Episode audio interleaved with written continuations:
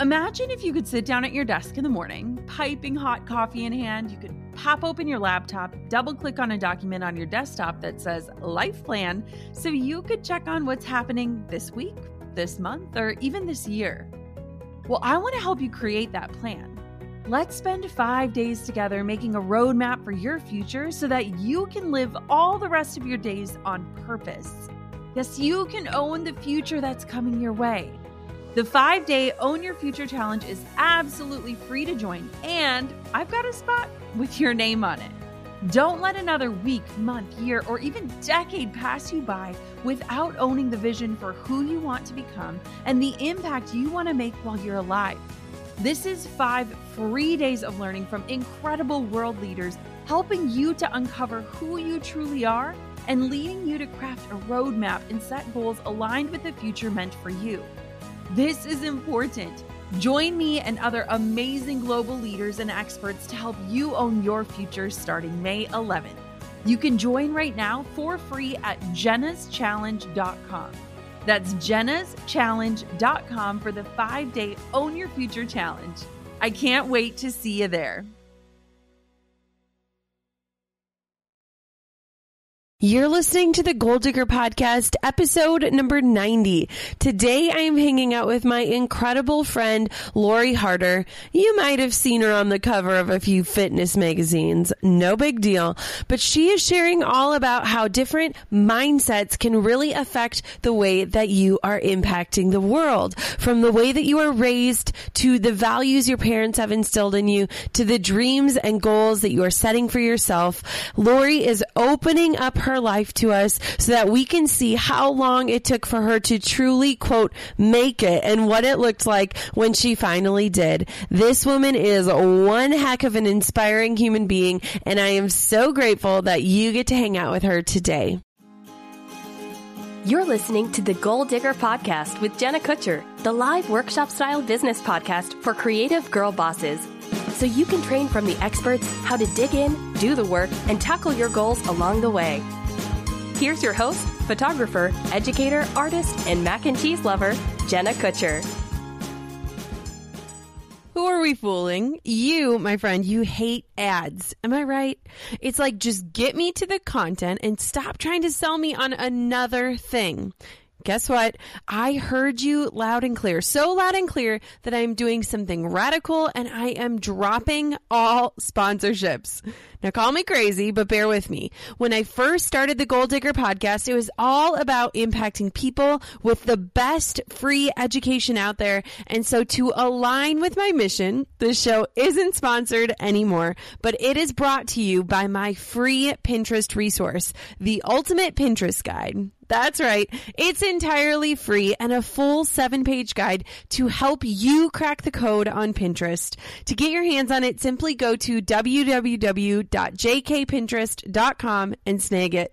That's right. Another free resource made especially for you. Again, that's www.jkpinterest.com. Enjoy. And now let's get to the good stuff. Are you ready? Hey everybody, it is Jenna Kutcher and today I am so thrilled to introduce you to a woman who has been a part of my life since January and I'm only left wishing that she was a part of my life for the last 29 years of my existence because she is that amazing. Her name is Lori Harder. Chances are you've seen her gracing the covers of some of your favorite fitness magazines. And I can tell you from personal experience that her abs are even more incredible when you are in their presence. But this woman has been such a light. She's been a part of the mastermind that we both joined this year. Her and her husband have been so influential and inspiring in my life. And not only is she a beautiful person on the outside, but I think she's even more beautiful on the inside.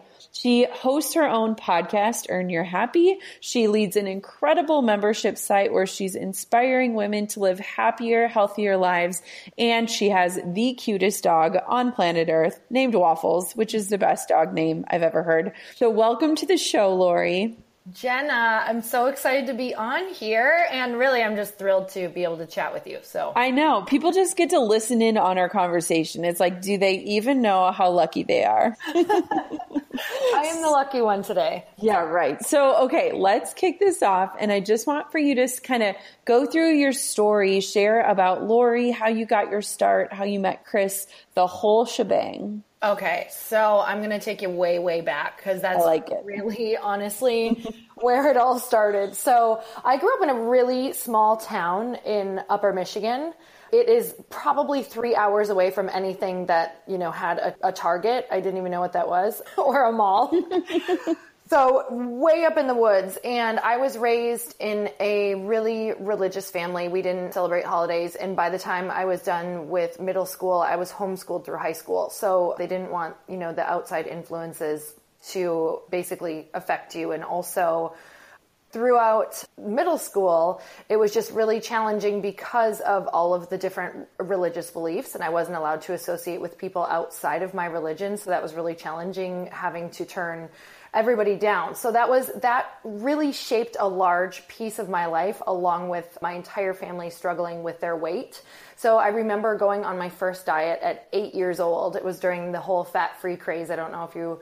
remember that or not, but I literally was learning how to check things to see if they were fat-free, but all that pretty much did was teach me how to heat up a bag of marshmallows and Rice Krispies and make fat free Rice Krispie treats and eat the whole pan.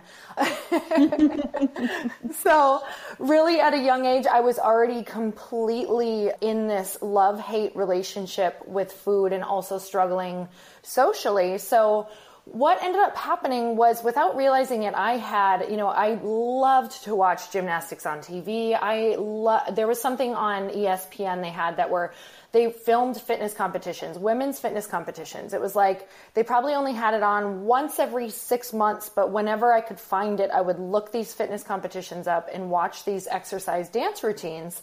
And somehow that just stuck in my brain between the gymnasts and these dance routines, fitness dance routines. I was like, obsessed. I'd never felt the way that I had felt when I would watch these women. I thought, you must feel confident if you have that much power and grace and strength. And to me, it was the most beautiful thing I had ever seen.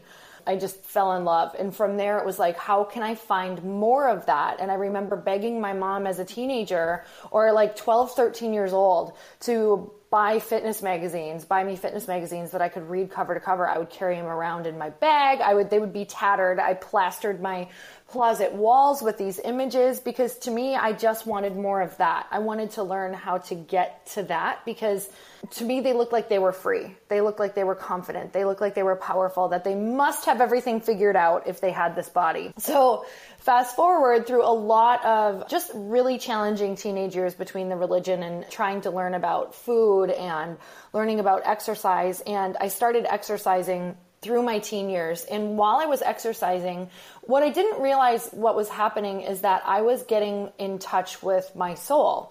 I was really getting in touch with, to me, what I didn't know yet was how I connected to God, source, whatever you believe, through exercise, through movement. It was the only time in my life that I felt clarity was when I would go move my body, get outside of my environment, get outside of the fearful beliefs, get outside of what other people were saying.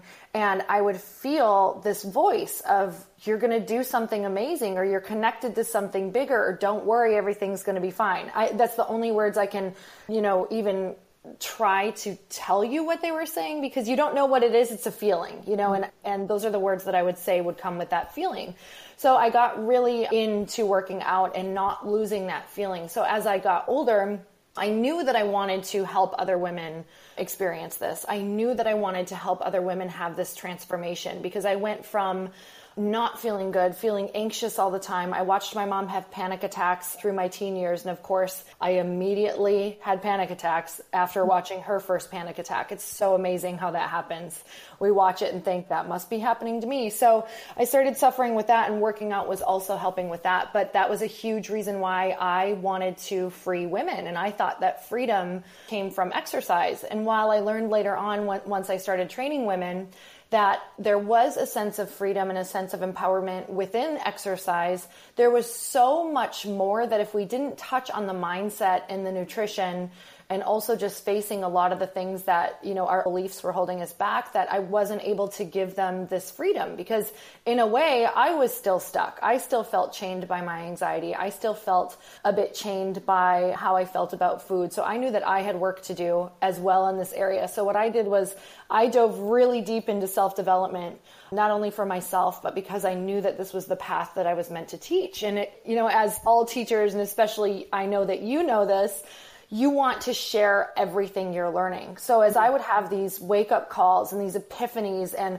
oh my god, I what was that was that was just speaking to me and telling me where to go and what to do. I was like every woman needs to experience this. And so for me it's kind of like a bait and switch. It's like you may come to me because you want the abs, but what we're going to do is we're going to tell you how to really get them, but we're going to start mm-hmm. moving first. And maybe we're going to talk about food and maybe we're going to talk about nutrition, but at the end of the day, we have to heal.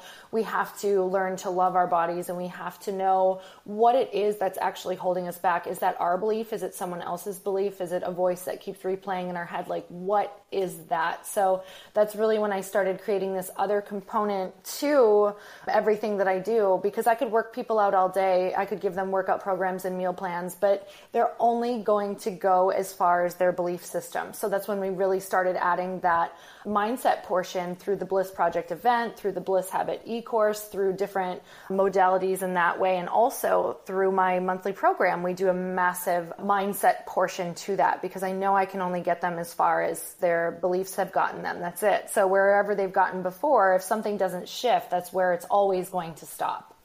And that's really how I started getting into all of it. You and Chris always have the most amazing things to say about limiting beliefs. Talk a little bit about the limiting beliefs you had and kind of what your journey has looked like in overcoming them because I love hearing you guys talk about this. Oh my God, limiting beliefs. Okay, so it's a billion. a laundry list. still working on limiting beliefs. And then once you think you've gotten them, you're like, wow, I found this you new ones.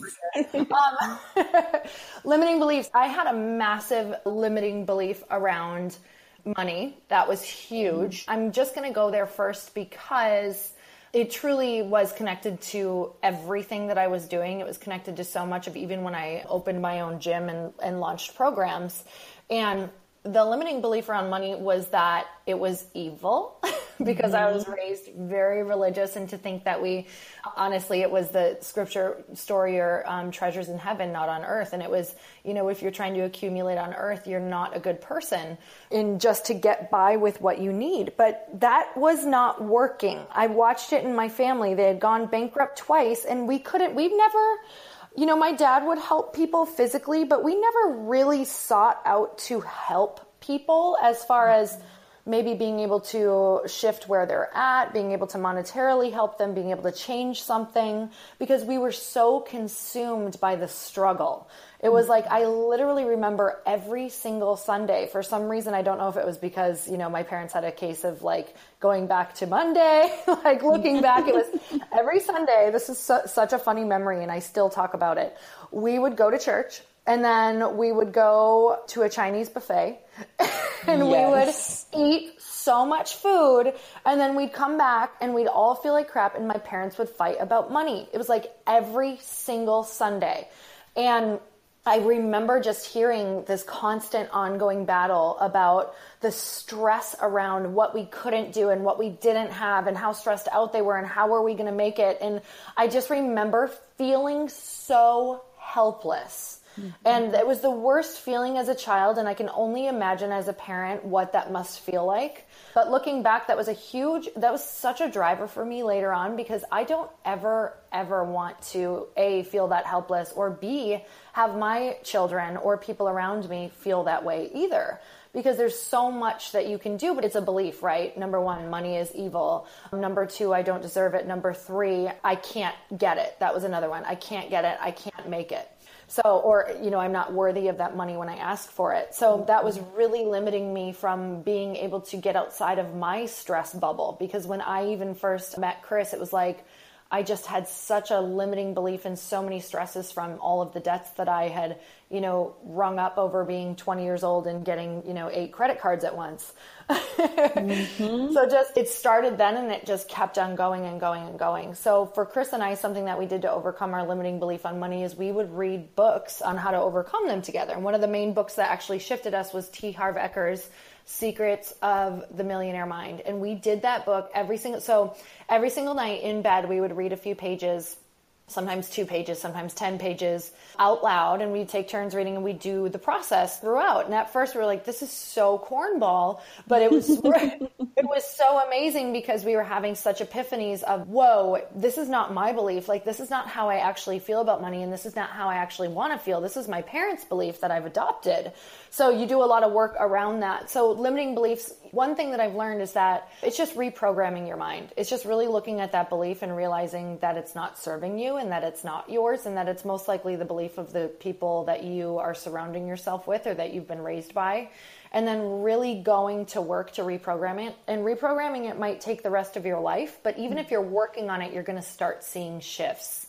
Um, so that was a huge limiting belief that had to be lifted before we could really make shifts. But let me tell you, when we both did it together, like if you can do it with somebody, doing it alone is fantastic too. But if you can do it with somebody, I feel like it's just that confirmation of like, yes, okay, when I would slip back, he would be there to, you know, remind me of how we feel or to have faith. Because my whole motto around limiting beliefs is full time faith. And it's literally remembering that you are not doing this life alone. So, whether you believe in God, Source, Buddha, whatever it is, to know that there is a source that is higher than you, more powerful than you, that wants to help you, that is my belief, and I'm always relying on it.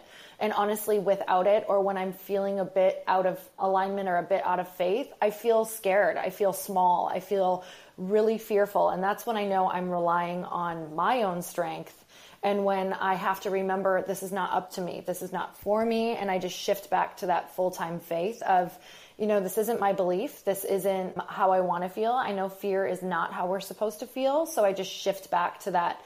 You don't get a choice in full time faith. You don't get to choose when you feel faithful. There is no part time faith. You are all in or you are all out. So that's a constant reminder for us. Excuse the interruption. I know you're enjoying this content and your brain, maybe it feels like it might explode. So I wanted to drop in and remind you of our totally free resource created with you in mind. If you're only on Pinterest pinning recipes, fashion inspiration, home decor, it is time to up level your pinning game and get you more pintentional. That's right. With your strategy. This show isn't brought to you by a sponsor and I'm sparing you on the ads, but it is made possible with our free ultimate guide to Pinterest and I want you to get your hands on it. Cool?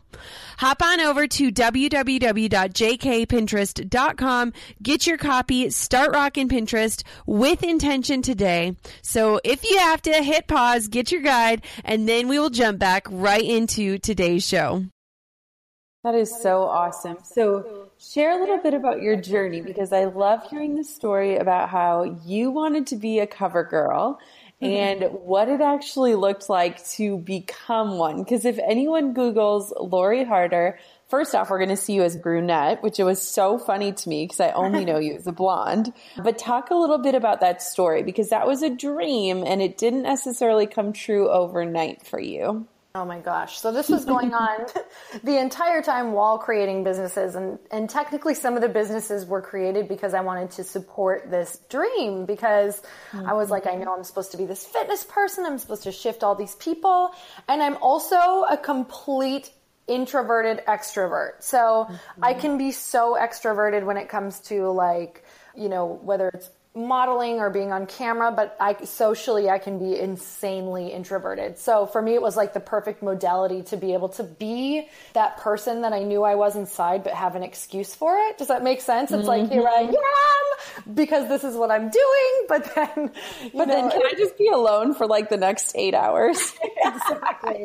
I'm like, this is perfect. And I love to help people and I love to shift people. But I, for some reason, I've always had visions of massive groups of people. Um, whether I would have visions of big, you know, audiences like working out with them or running workouts or what, or TV or whatever it was. And I had these visions of like being somebody, a biggest loser type of personality, a Jillian Michaels type of personality. So the only way that I knew how to do that was to start getting into this fitness world through magazines. Like, okay, I guess one would go compete and try to get recognition from these magazines and see what we can start doing. So really, I went in so blind. Like, that's how I started researching. I don't know if you remember MTV had a special on, it was like changing your body or something. And there was a, a fitness coach. Do you remember when they would do those shows? Like they would just do these oh, random, oh, like real life. Yeah. I'm a fitness trainer or something? That's what it, it was. Real life, I'm a fitness competitor. Okay. Yes, I remember those. okay, perfect. So I had watched one of those, and this is when I started, you know, really getting interested in maybe I could do these fitness competitions. Where in the heck does one go? There weren't like websites on this stuff really at all yet. Like, and if there were, it was these weird, weird one page like creepy things. So I watched an episode, saw a fitness coach who was like, I can help train this girl and turn her into this in XYZ amount of time. I found this woman and she was having a fitness camp and I was like, that is it. I'm going. I just was like, Chris, I've never been on a plane by myself. I booked this ticket to go out to her fitness camp. I was like the most introverted person at this camp. I was freaked out. I was having like my own personal panic attacks in the corner, like 24 seven. It was probably one of the worst and best experiences of my life. They made you put on these clear stripper heels and walk oh like you were in a fitness pageant right away. And I was like freaking out, but somehow this woman said one thing to me at the end of the camp after three days of being what I truly felt was being tortured. But I wanted to do it, right? But I literally felt like I was trapped in my own personal hell. So she came up to me and she was like, I really think that you're made for this. Like, I think you'd be good for it. And that was it. Like, I had never had my parents say anything like that to me. Like it was very, you know, we've just been, my parents are so loving, but it's never been the supportive type of love. Like they're very mm-hmm.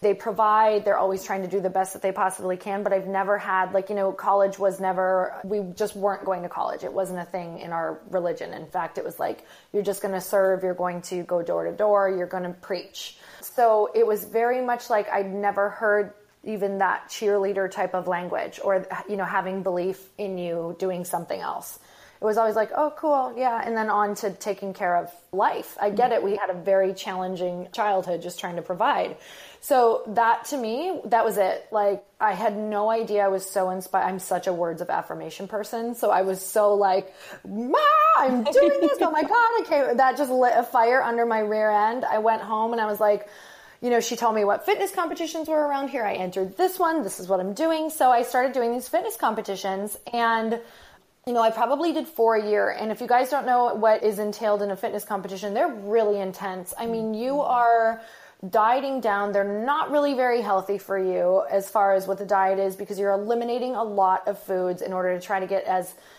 fit. Keep your muscle while trying to be as lean as possible. And for a female we really love carbohydrates. Our brains oh, function really well off of them.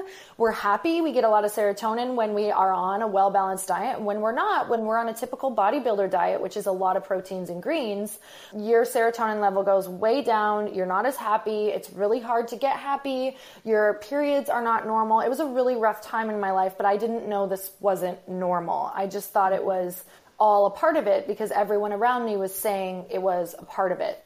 So while I was doing this, I was also trying to build a business and get recognized by these magazines.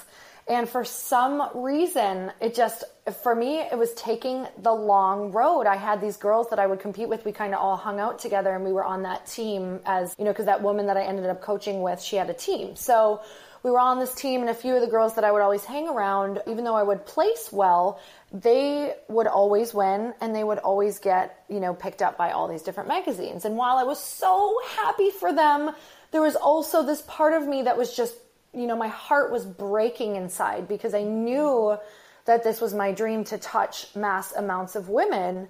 And this was the way that I knew I wanted to do it. So a couple of things were going on. I started to really feel like if this didn't come true, I wouldn't be happy. So the need, I started to connect this dream of becoming a cover girl or getting in magazines to my happiness.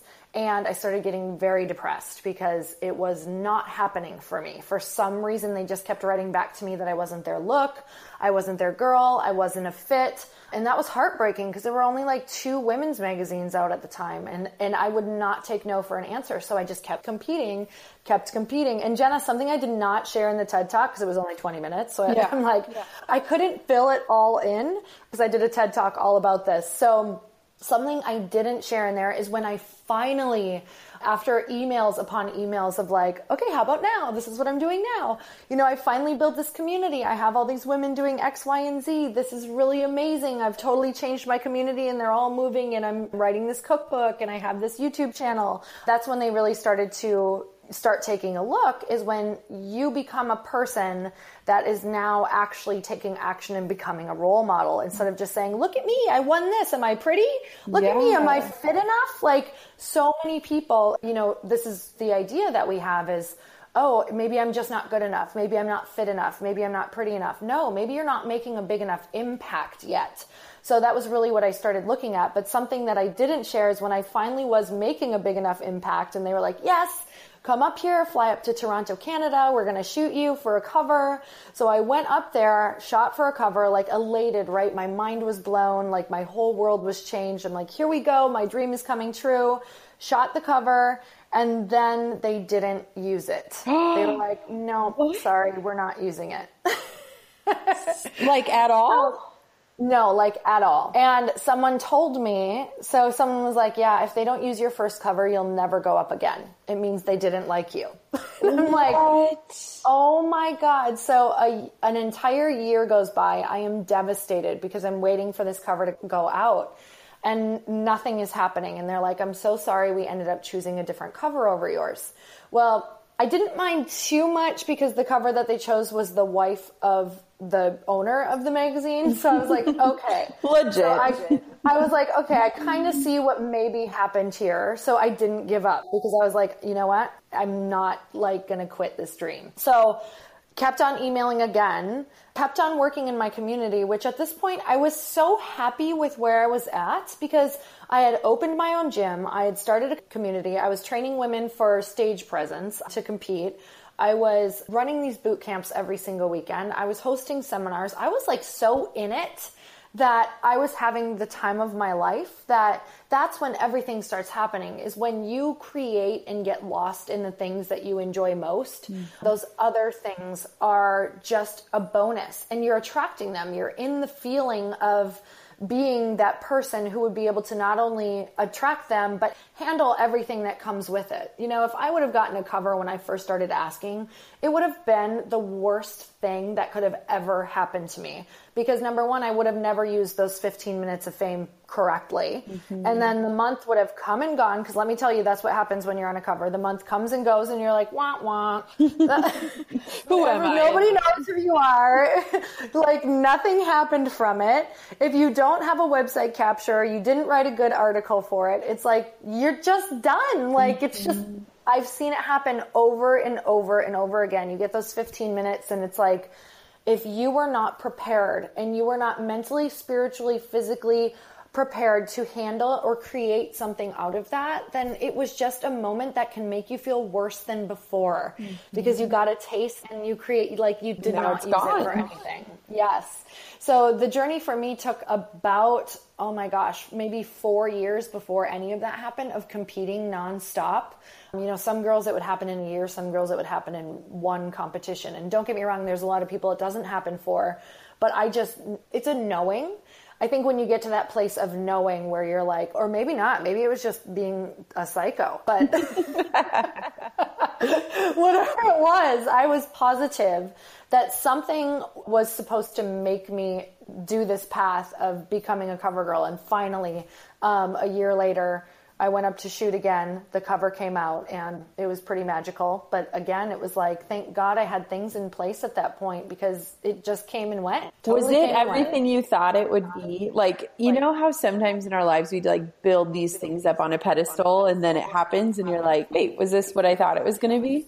Mm, it's really interesting because there were so many emotions that happened during it because number one, you like a lot of times they choose a picture that you don't love. Yeah. so there's there's that which I can't believe I'm actually sharing. My husband hates that I even like because you know you criticize your picture. Oh, like, yeah, oh, all the time. You pick this one of all of them, and then right away I'm like, nope. Oh my god, just let it go and be Yeah. as happy as you possibly can. So that's maybe the first two seconds, and then the next is like super elated and excited. But you have to just like anything if you are not present and you don't make it a big deal, it won't be. Mm-hmm. Because no one's like, yeah, you get your Facebook like congratulations and all of these great things, but it doesn't fill you. It will never ever fill you mm-hmm. until you fill yourself first. Because to be quite honest with you, there were times that covers came out that I became more empty afterward because I did not frame it right or because maybe I was relying on other people to fill me up or whatever it was at the time. Like I needed, maybe I needed validation for some reason to feel like I was really ready to do certain things. It's been a really interesting journey. And now it's kind of like, they're so beautiful. They're amazing. I love when things come out. It's really exciting, but I celebrate them for me personally. Like I have to mm-hmm. enjoy it. I have to make it mean something because at the end of the day, it's meaningless until you make it mean something to you and you make it, you know, you have to enjoy it and love what you're doing because you love giving back to people, because you love the journey, because you're having fun in front of the camera, because you're thinking inspiring thoughts while you're shooting this cover and wondering who it could affect. Mm-hmm. Otherwise, again, it's like you're just searching for empty validation and that's all it's, that's going to come out of it. It's going to be like posting a picture on Instagram. It's going to be the same thing. It's like, yay! Now what? Yep. What's next? What's next? What's next? Always. So, totally. what fills you up these days? So, tell us about what Lori's up to these days because you are doing a million and one things. So what's filling me up these days is, well, I, I just finished writing a book and I told myself, because I had watched a couple friends write books before this and they were telling me how torturous it was and they were all trying to talk me out of it. And I was like, no, I absolutely will not, like, writing a book to me is a blessing and I absolutely will not take that approach. I just didn't want to. I didn't want to be that mm-hmm. person who was like, I'm so tortured because I get to create my craft and share my message. Like, and yes, I am kind of poking fun at them because, because of that. I just, I'm so grateful actually that they shared that with me because I can mm-hmm. see how that would happen. I had many days where I wanted to go there. And when I say many, I mean most, but I kept reframing it and saying, I get to do this. I get to share my story. I get to sit down and write. I get to experience these crazy emotions. Like, if you can be the watcher of your emotions and of your thoughts rather than just the feeler at all times, it is actually a wild, interesting ride because the contrast, right? Life is so beautiful because of the ups and the downs and the contrast. We wouldn't have summer without winter and so much is actually happening in the contrast, right? There's so much actually happening in those winter months that we don't realize. But if you can just let go, sit back and chill out during those times, like on the days that I was having really writing days, like where I was like, mm-hmm. I suck at this. I'm a moron. Like, I'm not educated enough for this. What am I thinking? I have to use the thesaurus all the time. This is awful. And then, you know, the next day I'm like, I'm a genius. I was made for this. Oh my God, this is my calling on earth. I'm hilarious. Chris, you have to read this right now. Like, I am hilarious. So, so literally though that was like it, being the watcher of that became so funny to me. So when I would have a bad couple of days, I was like, that's okay. Like there's so much going on right now underneath that I don't realize that's actually giving me content. So I said a couple of prayers during writing my book. I was like, I want my life to be content. Like just let me see my life as the content. I don't need to reach outside of me. I don't need to be smarter than I am right now. Like my life is the content. Well, did I ever get content? Like there was a point where I was about to say a prayer like no more content because I I'm I'm overwhelmed so- with my life Yes, and the oh amount my of content. Oh, the emotional, like, but it was so great. It was like, it was crazy. Like, I'd be writing about a chapter about like gossip or resistance and I would be getting delivered content for gossip like that day or resistance like in the most beautiful, perfect form that day. But so, and I know everyone's like, well, that happens every day, but not really. It was like stories that are so good and provided in the book that I was like, okay, all right. So when you surrender, when you surrender to what it is that you love, because whatever you love doing or whatever is bringing you fulfillment can only bring you fulfillment if you allow it to, or it'll just become another job. So it's like completely surrendering and remembering that we get to we get to mm-hmm. create, we get to experience this like contrast and these ups and downs. And so that's what's bringing me the most fulfillment right now is just really writing and kind of being in a creative mode. And honestly, podcasts like this, like getting out of my little dungeon of writing, which was also amazing, but being able to chat with people again. How long did it take you to write your book? Well, if we really want to count from the beginning, it'd be four years. Okay. But so what I did is I wrote a book and then I ended up got a book deal because I went into like three really solid months of writing the proposal and I made the proposal just exactly like I did a really good proposal because I really, really, really wanted to see what type of a book deal I could get. Mm-hmm. So when I finally got the book deal, I went back and read the book that I had and they were like, how long do you want to write the book? And I'm like, oh, three months should be great because I already have a book written. And so I read it, I print it out, I like at Kinko's or wherever this place was and I read it and I'm like, oh my God, I cannot like no this is i cannot even think of printing this like or turning this in. Read the whole thing and i literally chucked it in the garbage can. I was like having a spasm at my house and i was like this is crap! What do i do? I got the deal. Now i gotta write. Oh so i rewrote a brand new book in three months. Wow. That is crazy. Oh so it was pretty crazy but anyone can do it. So if i if i can do it literally i'm not even kidding you. Like my brother-in-law who works works on my team makes fun of me because of how I type. He goes, How did you write this book in three months the way that you type? like you hunt and peck. I was like, I know it's crazy. Oh my goodness. That is incredible. So tell me a little bit about what kind of advice you would give a woman who maybe just simply has a dream but hasn't pursued it as a job or as a way to make revenue. What kind of advice would you pass through? Oh my gosh, take one tiny step in making it just like a hobby or a daily thing. So honestly, it's just, you know, little things that I want to do now. If I don't call and make an appointment or put it in my calendar for one thing that I want to do, like let's just say, you know, when I first when life was at its busiest, I decided I was going to do guitar lessons because I was like, okay, it's not going to get any slower. Mm-hmm. So what's the first step in taking a guitar lesson? Like sitting down and looking at who will I hire to help me with guitar lessons. Like if you don't take that step, but I, I even had to plan it in my calendar. Mm-hmm. It was like I booked off an hour in my calendar that said search for someone to teach you guitar lessons. So I was like, okay. And then my goal for that was to have somebody booked at the end of that hour to come the next week because they were only half hour lessons. And I was like, whatever, it's going to be inconvenient. I'm not going to want to do it, but I'm booking in this lesson. So sit down, but you have to schedule that time to sit down to even create your first step.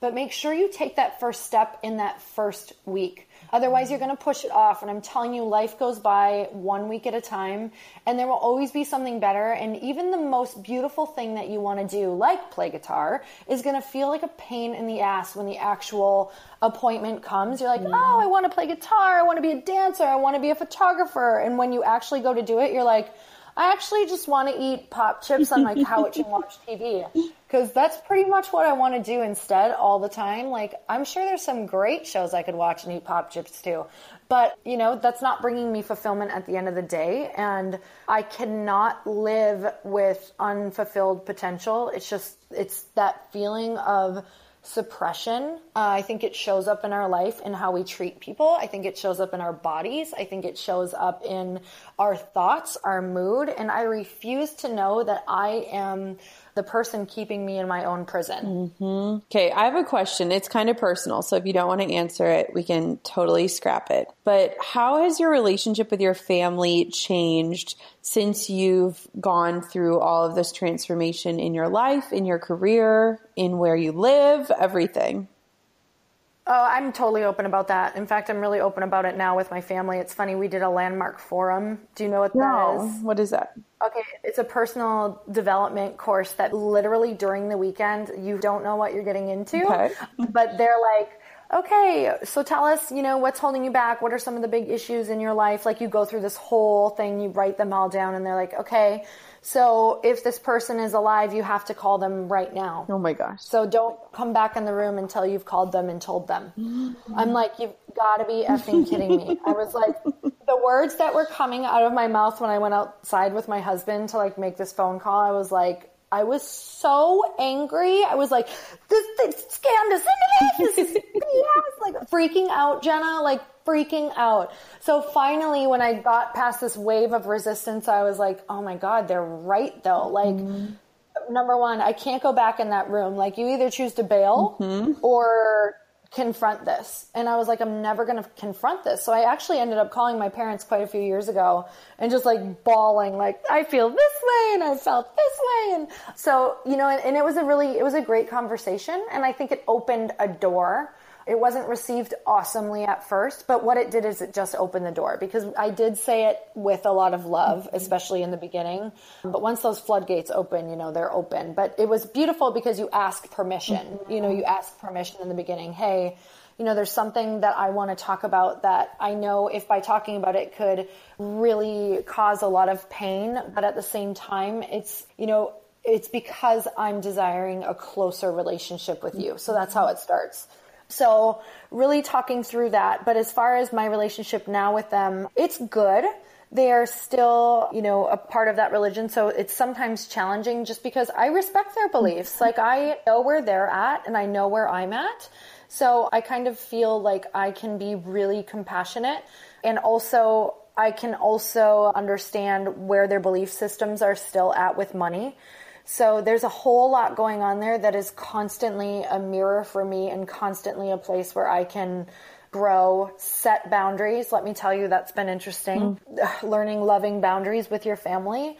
Yeah, it's been a work in progress. If you would have asked me, you know, four years ago, it would have been still pretty rough, but now I feel like we are communicative and it's good. I wouldn't say we're like, yeah, fantastic, but I would say majority of us are good. Good. That's amazing. I think too, you know, you and I have talked about this because being from the Midwest, it's just, it's very different. It's very different than other places. There are very different values, very different beliefs about certain things. And so I think that it's been really interesting to watch you and Chris kind of navigate what you guys are teaching. You know, mm-hmm. Chris has a podcast. I was on it. It's amazing. And it's all about like financial gain and why it's not wrong. And so I think it's really cool how you can take how you were raised and the interesting parts about that and kind of transform it so that you are even more passionate about what you are putting out into the world. Mm, I love that you were on his podcast too and you loved it. So it's so important for people to create a new relationship. I know sometimes, you know, we live in LA now and it's like people are like, oh, people have a big problem with that. I'm like, oh my God. yes. It's like the perceived like idea of it. It's not even like the place. It's like what people in the Midwest think of when they think of LA, you know? Mm-hmm. It's so weird. Yeah. It is so stinking weird. So before we sign off, what is something that is exciting you? What are you working on? What fires you up these days? Oh, what am I working on right now? Well, I'm doing edits on the book, but now we're kind of going into Bliss Project mode, which is in March. It's a um, my big live event that happens every year, so I'm always super excited to get started on that and bring in just really amazing speakers and vendors and create a really sacred space for women to transform in a short amount of time. So that is in Newport Beach, California in March. So that's what we have really started working on, but we're always working on a ton of other little projects. Yes, yes, you are indeed. So where can everybody find you online? So online, you can go to loriharder.com. I hang out on Instagram mostly, though, if you are going to be doing social media. So just at Lori Harder. I love Insta stories. Oh, you are amazing at them. One of the funniest things about Lori is we did this exercise at our mastermind where it was so awkward, but so awesome at the same time where you had to talk about somebody like they weren't in the room and we were like lori is stinking hilarious and so whenever she does really funny instagram stories i always comment back because i'm like yes well you help me let my freak flag oh fly. you let that fly girlfriend Thank you so, so much for being on the show. Thank you for just sharing your wisdom and your story. And everybody go check out Lori. Send her some encouragement today. Check out her beautiful abs, but her even more beautiful mission. Thank you, Lori. Mm, thank you so much for having me. I had so much fun. Thanks for listening to Goal Digger. Dive into show notes for this episode and all past episodes at www.goaldiggerpodcast.com. Thanks for listening, and we'll see you next time. You gold digging dream chaser, you.